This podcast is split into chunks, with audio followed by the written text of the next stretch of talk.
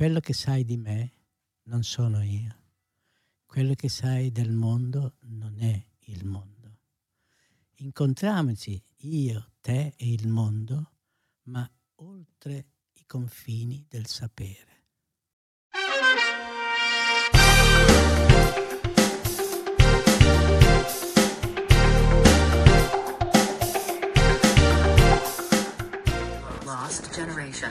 Cosa volevate sapere, ragazze?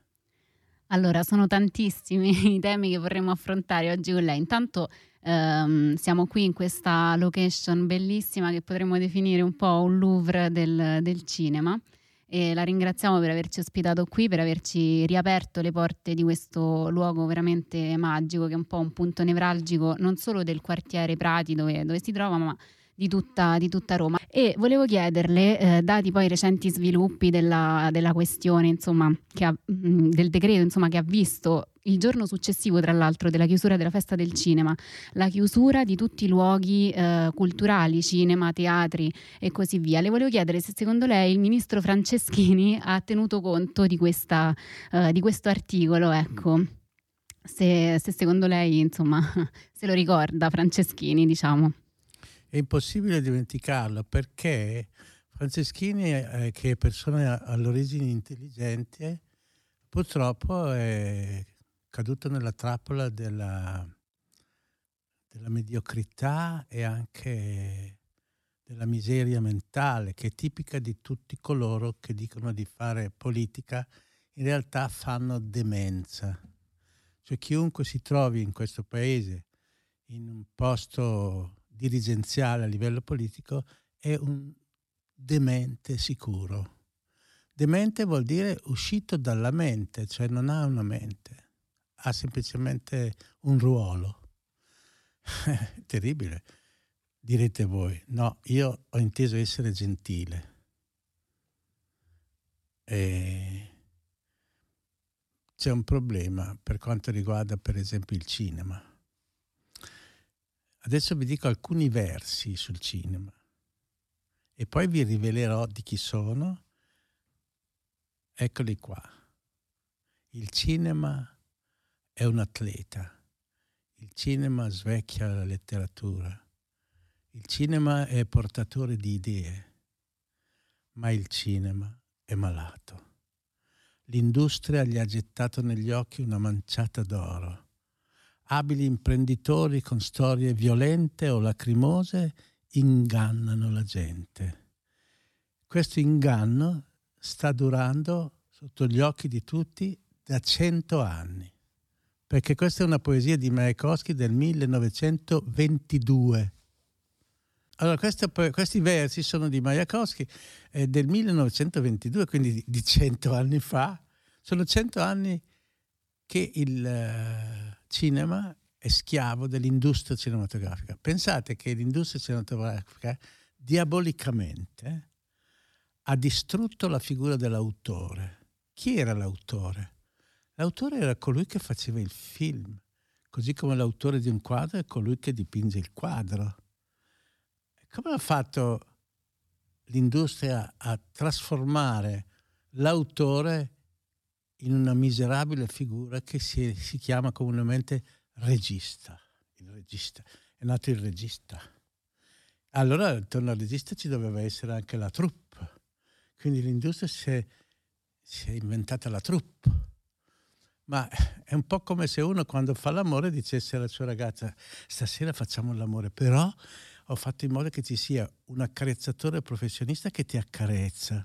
Poi c'è un baciatore, un grande baciatore che ti bacerà come nessuno ti ha mai baciato. Poi c'è uno che come tocca lui è la troupe, la troupe dell'amore, capito? Pensate all'idiozia di un, di un regista che accetta di non fare lui la fotografia, accetta di non fare lui il montaggio, accetta di non essere lui a distribuire il film eh, eh, non è nessuno. Chi è questo regista? La fotografia la fa lui, il montaggio la fa lei, la distribuzione la fa il produttore. Che, che, che, che è una figura fantasmagorica, è un fantasma. E il cinema è fatto da dei fantasmi, infatti è così brutto, così patentamente brutto, perché nelle sale c'è scritto cinema, invece no, c'è scritto cinema industriale. Ma il cinema industriale è come la carne Simmental, è un cibo industriale la carne Simmental. È molto saporita, però vi fa venire la gastrite. Capito? E così il cinema che c'è nelle sale è un cinema miserabile, dove ci sono sempre almeno un paio di cadaveri, due o tre stupri, eh, dove c'è il cattivo che dopo viene sgominato e diventa magari persino buono, però lo ammazzano, allora diventa santo. Insomma, c'è la trama. La trama è l'aspetto più miserabile del cinema industriale. Nel parlare comune si usa dire ah ma tu sei quello che ha tramato contro la trama è qualcosa di malvagio, capite? Cos'è? Che uso ha la trama? Ha l'uso di prendere lo spettatore per il naso e condurlo attraverso un filo invisibile per cui lui praticamente alla fine del film si trova a piangere anche se non l'avrebbe mai fatto, cioè si trova a reagire in modo tale che il cinema industriale entra dentro di lui e gli dà un sapore industriale alla sua vita. E allora lui non si accorgerà che al McDonald's c'è il cibo industriale, che i giornali hanno una cultura industriale, che i trasporti hanno un, un ordine tipo industriale. Insomma, cioè, l'industria praticamente è la dittatura. È una dittatura tremenda che industrializza tutto, anche i comportamenti umani.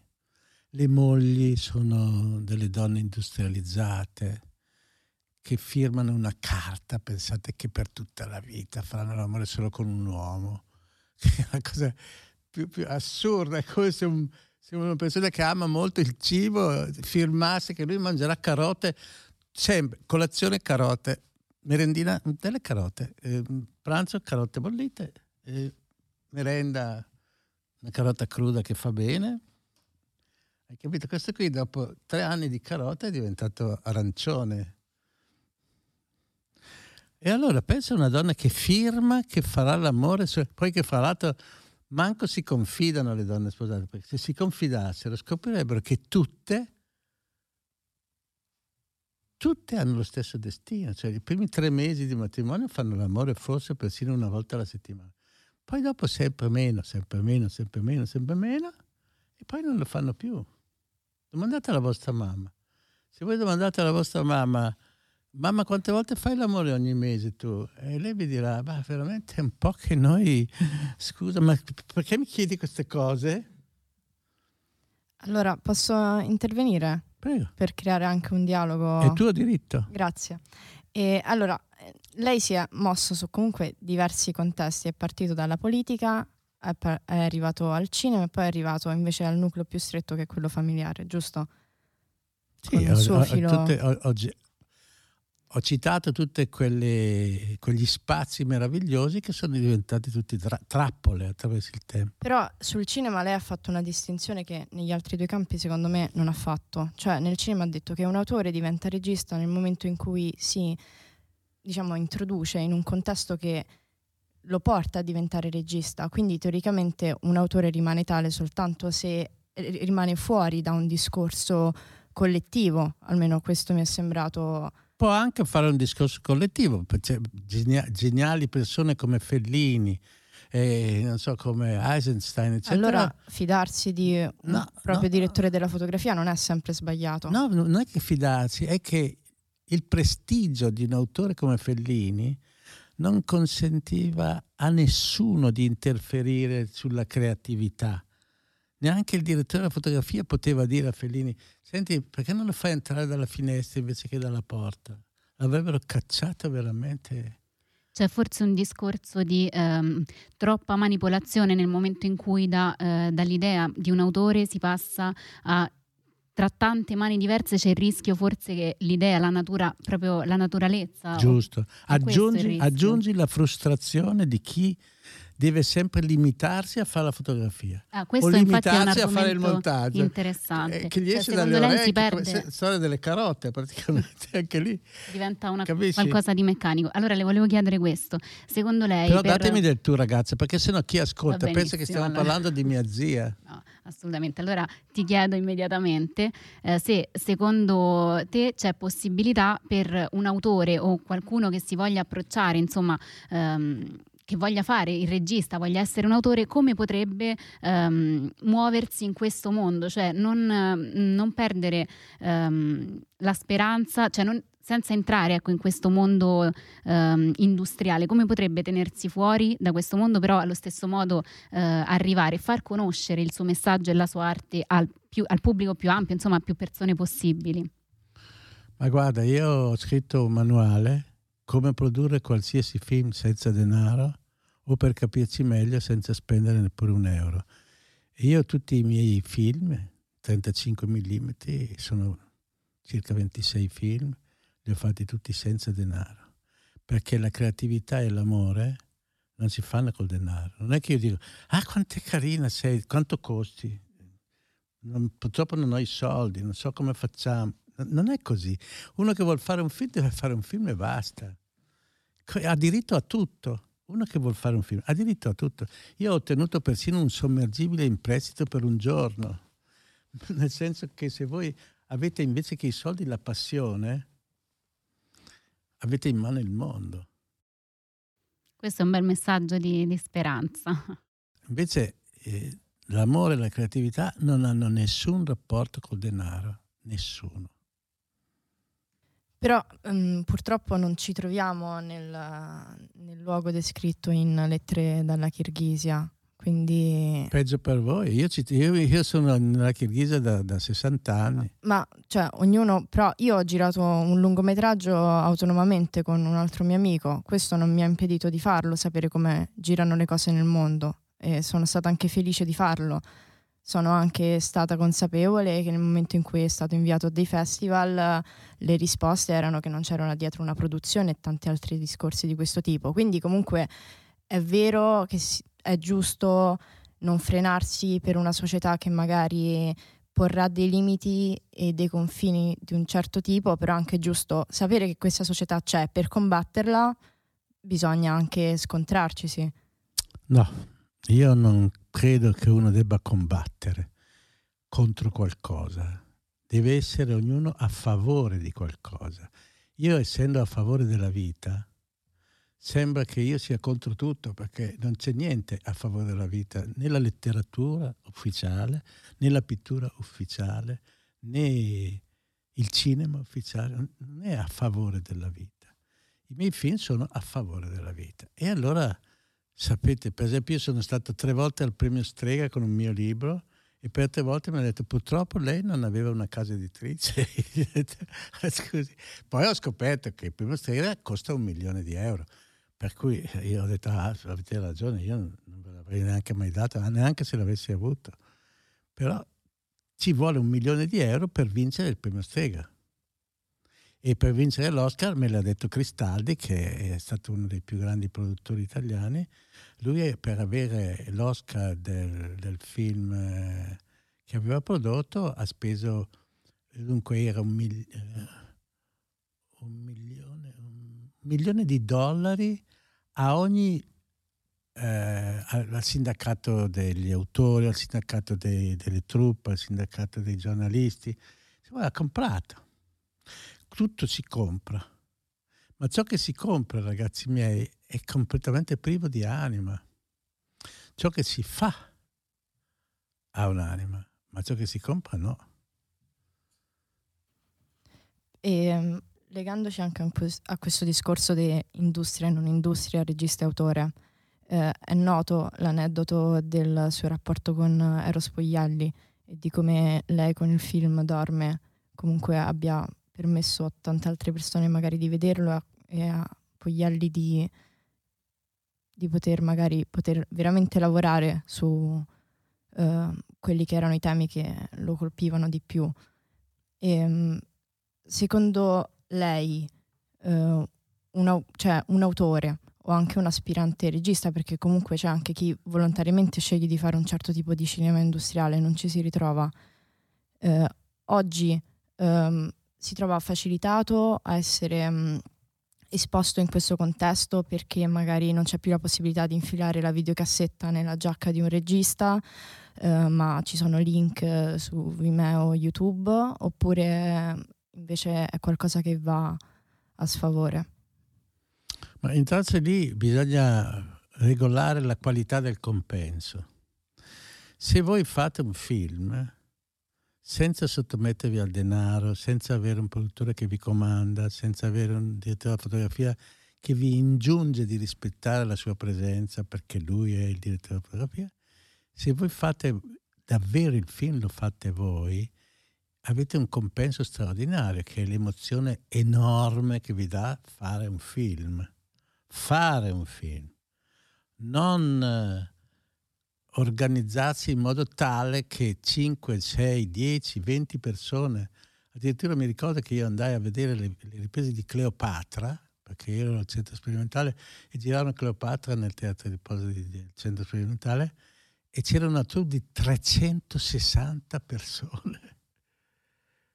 Allora a un certo punto Elizabeth Taylor, che era un'attrice famosa in tutto il mondo, dice I would like a glass of water. Vorrei un bicchiere di acqua. Eh, ah, chiama Giuseppe che lui è l'incaricato dell'acqua, eccetera. Vanno a cercare Giuseppe. Giuseppe era andato un attimo dalla madre perché stava male. Allora aveva incaricato Luigi di sostituire, eccetera. Non arrivava mai questo glass of water. Io ho preso un glass of water al bar e l'ho portato a Elizabeth Taylor. E le ho detto, ecco l'acqua che hai chiesto. Ma come, come ci si sente essere la donna più bella del mondo? E lei mi ha detto, io? In inglese, eh? I am a monster, io sono un mostro. Hai capito? E lì ho imparato che nessuna donna è in grado di vedere la propria bellezza. Vede solo i propri difetti. Tu vedi solo i tuoi difetti, c'è un volto bellissimo. Tu vedi solo i tuoi difetti, ma c'hai un volto bellissimo. Capito? Non lo vedono proprio è una forma di cecità, un po' come chi è andato a scuola che è, ha imparato a guardare ma non a vedere. Le persone che sono andate a scuola non, non vedono più niente. Secondo lei la, la, cioè, la scuola diciamo, dovrebbe avere idealmente un, un, ruolo di formazione, non di formazione intesa classicamente, ma proprio lavorare sulla eh, formazione di ognuno di un senso critico, chiaramente, eh, cioè lavorare alla creazione, appunto. È così. Non so. No, la scuola dovrebbe avere il pudore di non esistere. Di non, ecco, esatto. Per, o di non, di non insegnare. Ecco. Nel, nel mio libro che si chiama Il ritorno di Pinocchio, la bambina dice a Pinocchio, com'è che ce l'hai su sempre con la scuola te? E Pinocchio dice, adesso ti dico un segreto. E lei dice, ah, a me piacciono i segreti. A scuola non si parla mai di segreti, si parla sempre di nozioni, ma mai di segreti. Ebbene, sappi, cara bimba, che se gli alberi, i meravigliosi alberi, andassero a scuola, li farebbero diventare tutti pali della luce. E dice senza più foglie. No, senza più foglie. E neanche fiori. E neanche frutti. Quindi chi è andato a scuola ha perso per sempre quella che si chiamava l'età dei perché. Perché mi ha chiesto un bambino di tre anni e due mesi la luna non ha la coda? Io ho detto, eh, perché sennò dovrebbe avere anche i baffi. E lui mi ha detto, eh già. Eh già. Cioè il bambino vuole una risposta e, e quando sente che ha una risposta è a posto. Invece l'adulto, poraccio, non si chiede più niente. Voi non vi chiedete come mai quando esercitate il sacrosanto diritto del voto andate a votare una persona della quale non sapete assolutamente nulla, giusto un nome. Un nome. Ah, mi hanno detto che quello lì è bravo, capito? Non vi chiedete perché vi costringono a impiegare otto ore a lavorare. Perché otto ore? Se uno il lavoro lo fa in 30 minuti, 30 minuti, se fa in 5 minuti, 5 minuti, lo fa in 10 ore, 10 ore.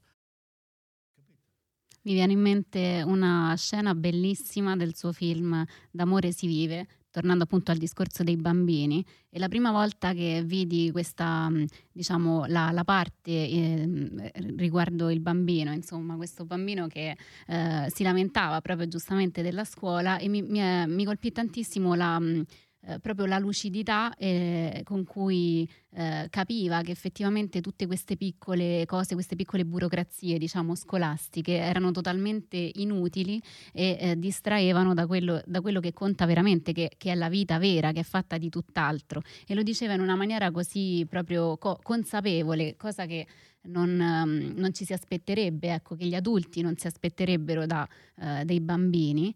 E, e, lui stesso faceva questa considerazione dicendo che appunto spesso gli adulti tendono a vedere i bambini come ehm, delle creature da formare, comunque ehm, insomma non, non gli danno credito e invece sono proprio loro che hanno una visione del mondo probabilmente ehm, pura, sono più vicini a quello che effettivamente è il senso della vita perché non sono ancora probabilmente entrati nella struttura eh, che la società poi in un certo senso impone.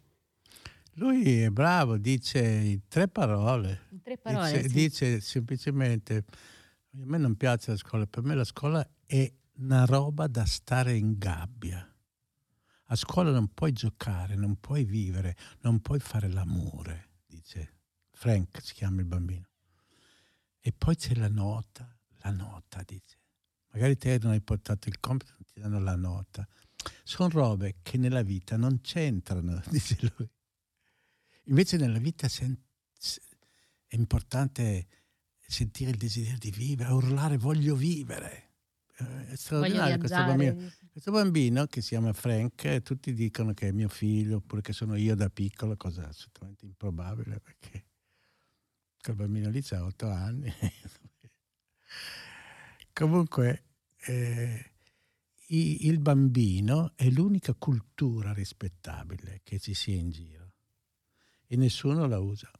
Ecco, come mai secondo lei la voce dei bambini nel cinema di oggi non è tenuta assolutamente in considerazione? Mai. Cioè, la, il punto di vista proprio dei bambini. Beh, come hai visto nel mio film, invece lui ha 45 minuti di film. Assolutamente, no, no, io intendevo... Però comunque dell'84, giusto? Ecco, sì, anche a livello proprio sì. contemporaneo. Comunque... Quindi, cioè, rispetto magari a un discorso più oggi. di oggi. No, ma guarda che il cinema ufficiale non si è mai occupato in sostanza. Ci sono dei film bellissimi, i bambini ci guardano, ladri di biciclette, per esempio, indimenticabile ladri di biciclette quando, quando vogliono picchiare il padre perché disperato, eh, avendogli rubato la bici, la ruba anche lui e lo, picchiano e lui, il padre piange e lui gli prende la mano. Madonna. Il bambino, eh? bambino piccolissimo. E comunque prima aveva detto una cosa molto interessante, cioè la differenza tra guardare e vedere. Ricollegandola a un contesto contemporaneo, quindi quello che comunque si è presentato durante la quarantena, secondo lei sullo schermo di un computer un film si guarda o si vede rispetto ad un cinema, allo schermo di un cinema? Dunque, eh, tanto va spiegato perché qui nel mio cinema c'è uno schermo di 8 metri per 4, no? Perché il cinema è magico, così. Mentre eh, la televisione non è magica, è magnetica ma non è magica. Cosa succede a uno che viene qua e si siede e vede l'immagine? Uno che si siede qua vede il primo piano, il volto di una persona alto 3 metri perché tre metri alto lo schermo, vedi? Alto tre metri, no? E allora a questo volto alto tre metri affida un corpo di nove metri. Per cui tu che sei alto, insomma, 1,68 m, mettiamo, rispetto a quello là che è alto 9 metri, eh, lo guardi come da bambina di un anno guardavi l'adulto. Cioè, tu al cinema sei tornata all'età di quando avevi un anno capisci?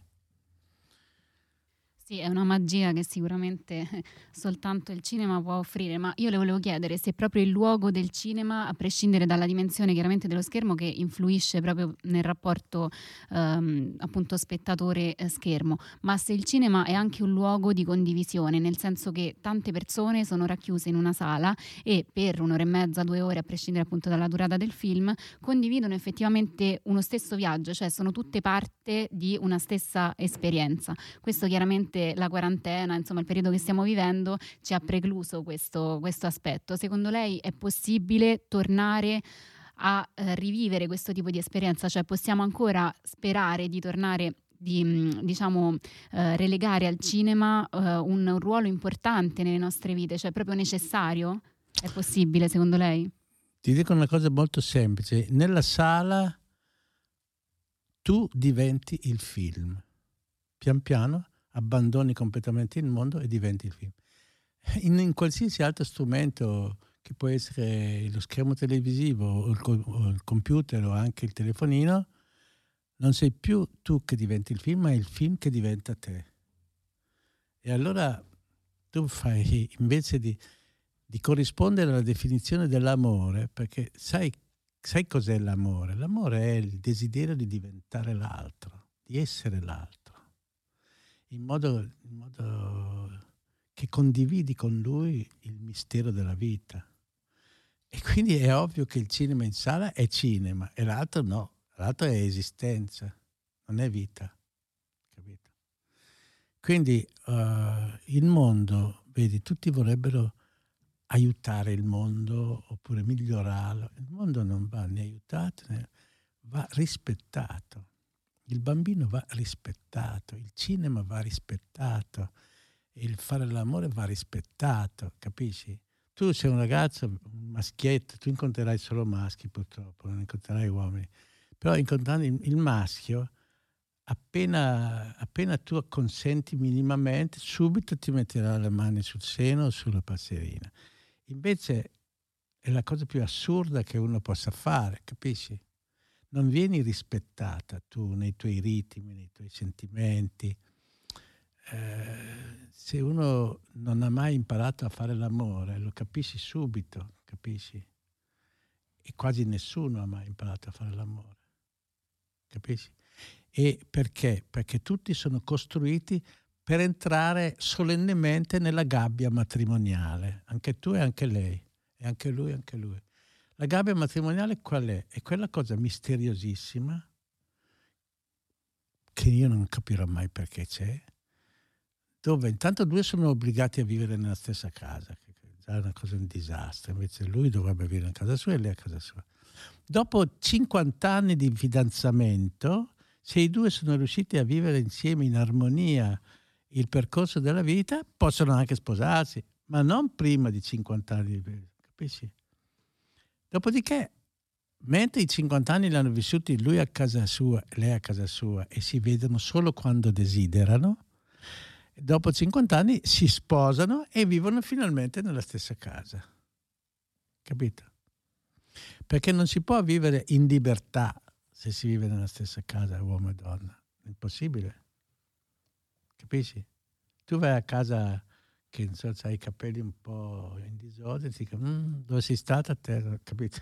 che palle. Però il tempo passa, i tipi di legami sono diversi, il modo in cui le persone affrontano anche la propria vita lentamente cambia.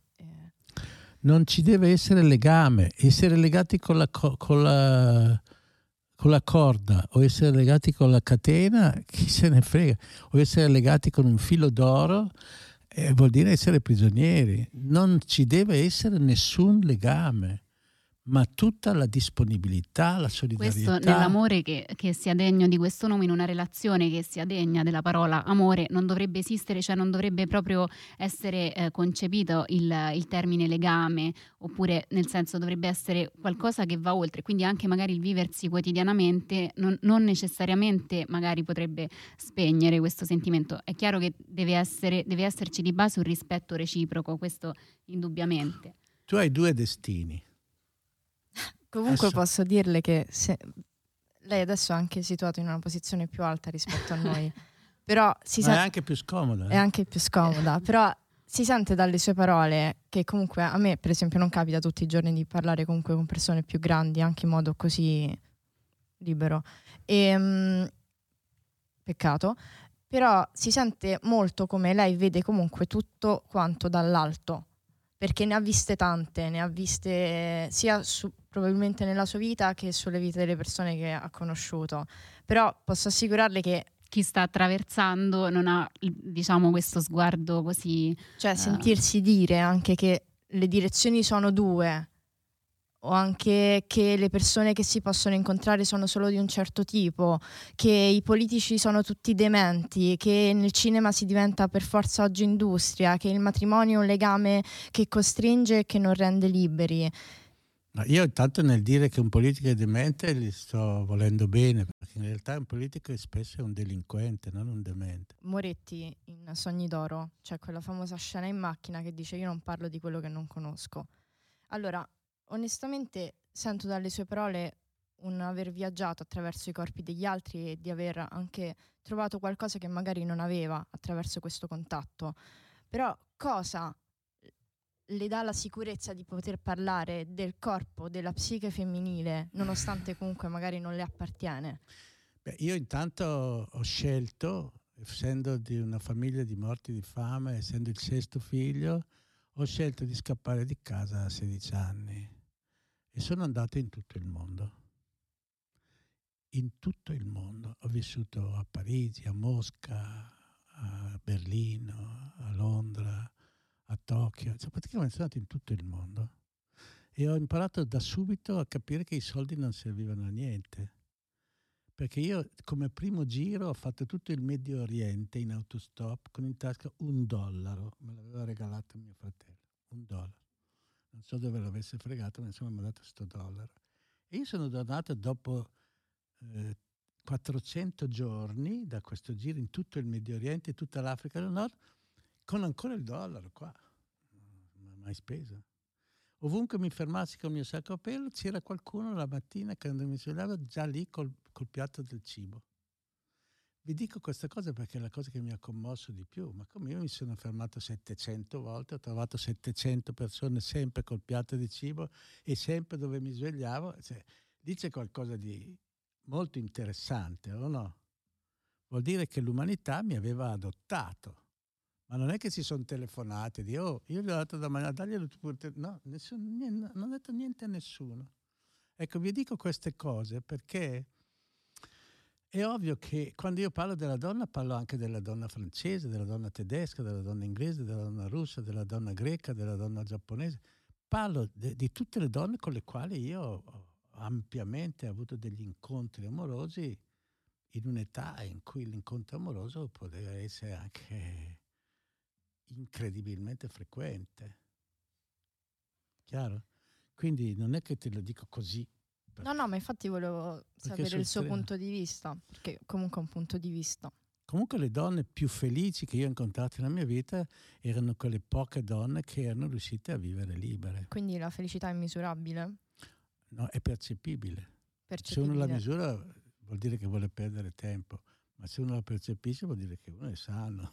Però se lei ha detto prima che io e Diana possiamo vedere soltanto i nostri difetti, allora No, no, ho detto che non riuscite a vedere la vostra bellezza e vedete invece sempre solo i vostri difetti. Dite, ah, ma da, mannaggia il mio naso, però, ca- capito?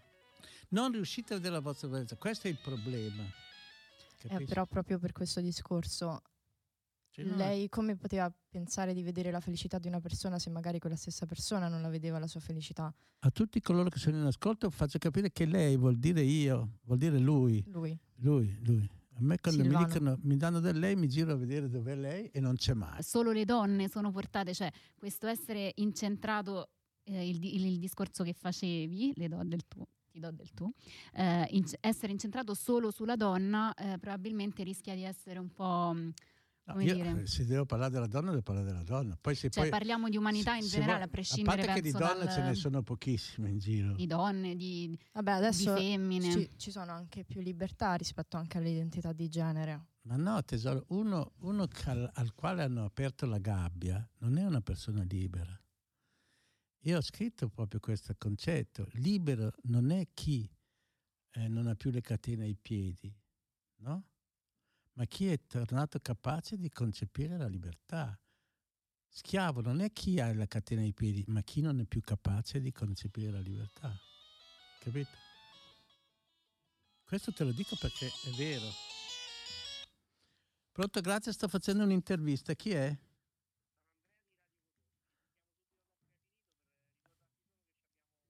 Radio Godot. Senti, ma a che ora è? Eh, sette, no? E allora, e allora per, per, il brano musicale? Allora, mh, mm, vorrei un brano religioso. Oh Santa Vergine, prega per me. È, è, è, una, è una, canzone sulla Madonna.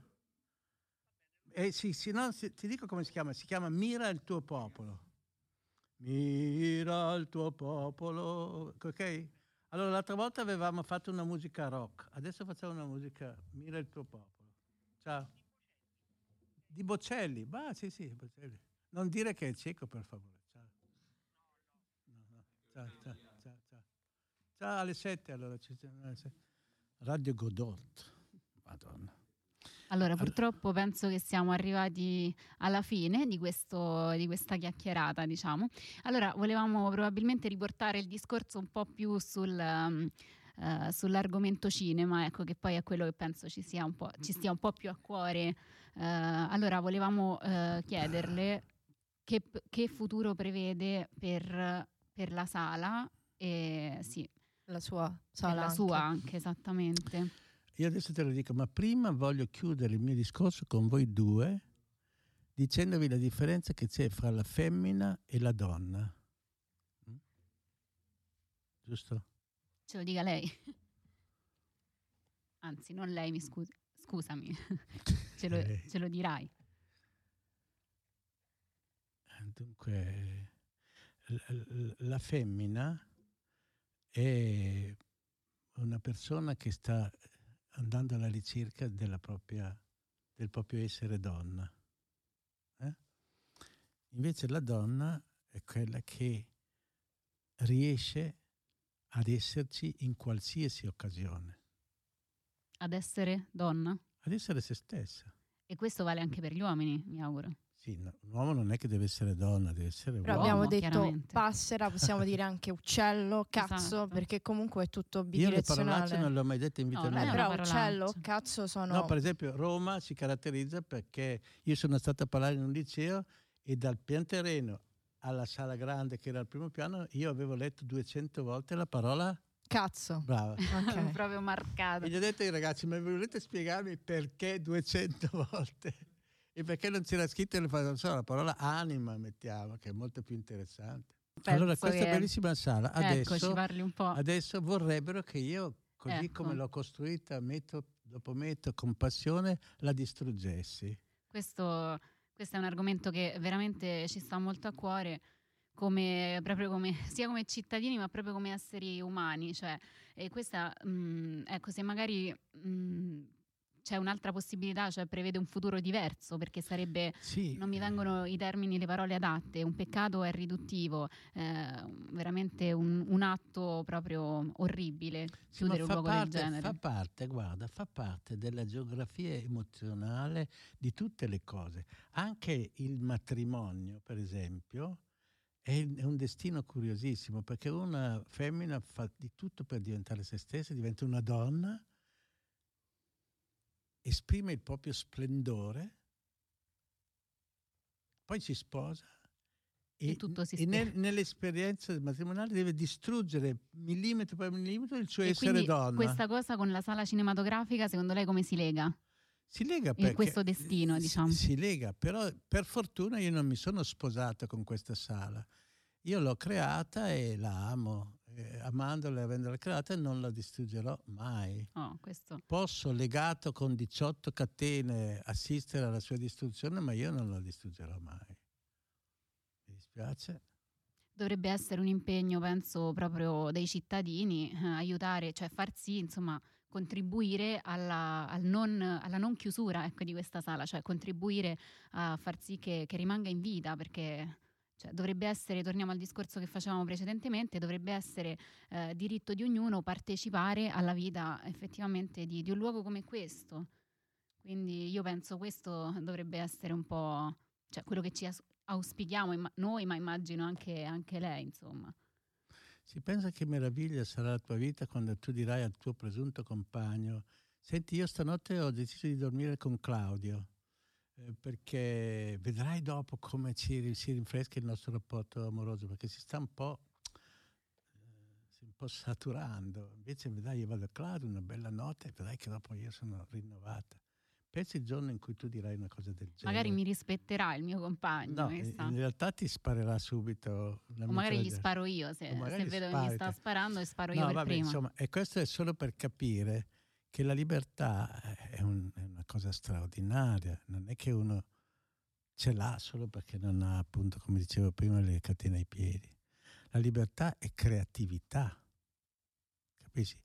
E, e uno, uno prigioniero è fermo e la vita non è mai ferma, è la morte che è sempre ferma, ma la vita non è mai ferma. La vita è movimento perenne. Quindi quando voi vi sentite un po' depressi, cosa che la cultura ufficiale si augura ogni istante che voi siate depressi, perché così vi consola, vi distrae con i film industriali, eccetera, eccetera. Quando siete depressi, dovete avere nella mente solo una parola, aspettare. Perché la vostra depressione è l'inverno del vostro umore e in inverno non c'è niente nella natura che non sia totalmente desolato e depresso. Pensa agli alberi che non hanno più neanche una foglia, non hanno più neanche un bocciolo, niente, non hanno più niente. Sono spettrali. Allora la depressione è spettrale, ma se voi aspettate a un certo punto arriva la primavera. Allora aspettiamo che finisca l'inverno per queste sale cinematografiche esatto. e che con l'estate si possa rifiorire. tu lo dici al plurale, ma guarda che questa sala non ha plurali. Questa sala non ha mai proiettato il film del presente, ha proiettato solo 360 capolavori della storia del cinema, perché questa sala voleva essere un'abitazione dove il vero cinema andava a rifugiarsi, cioè il cinema d'autore. No, cioè intendevo sala Chaplin e sala Lumière. Ah, le due sale. Eh. Io pensavo che tu dicessi che nel mondo ci sono tante sale d'essai. Pensate alla ferocia di chiamare delle sale che fanno dei film decenti sala d'essai. Cosa vuol dire d'essai? Io lo so cosa vuol dire. È una parola francese perché Malraux, che era diventato ministro della cultura, aveva fondato 300 sale detassate e le aveva chiamate cinema d'art et d'essai in francese, cioè cinema d'arte e di ricerca. Essai vuol dire ricerca. E qui hanno messo in italiano cinema d'essai.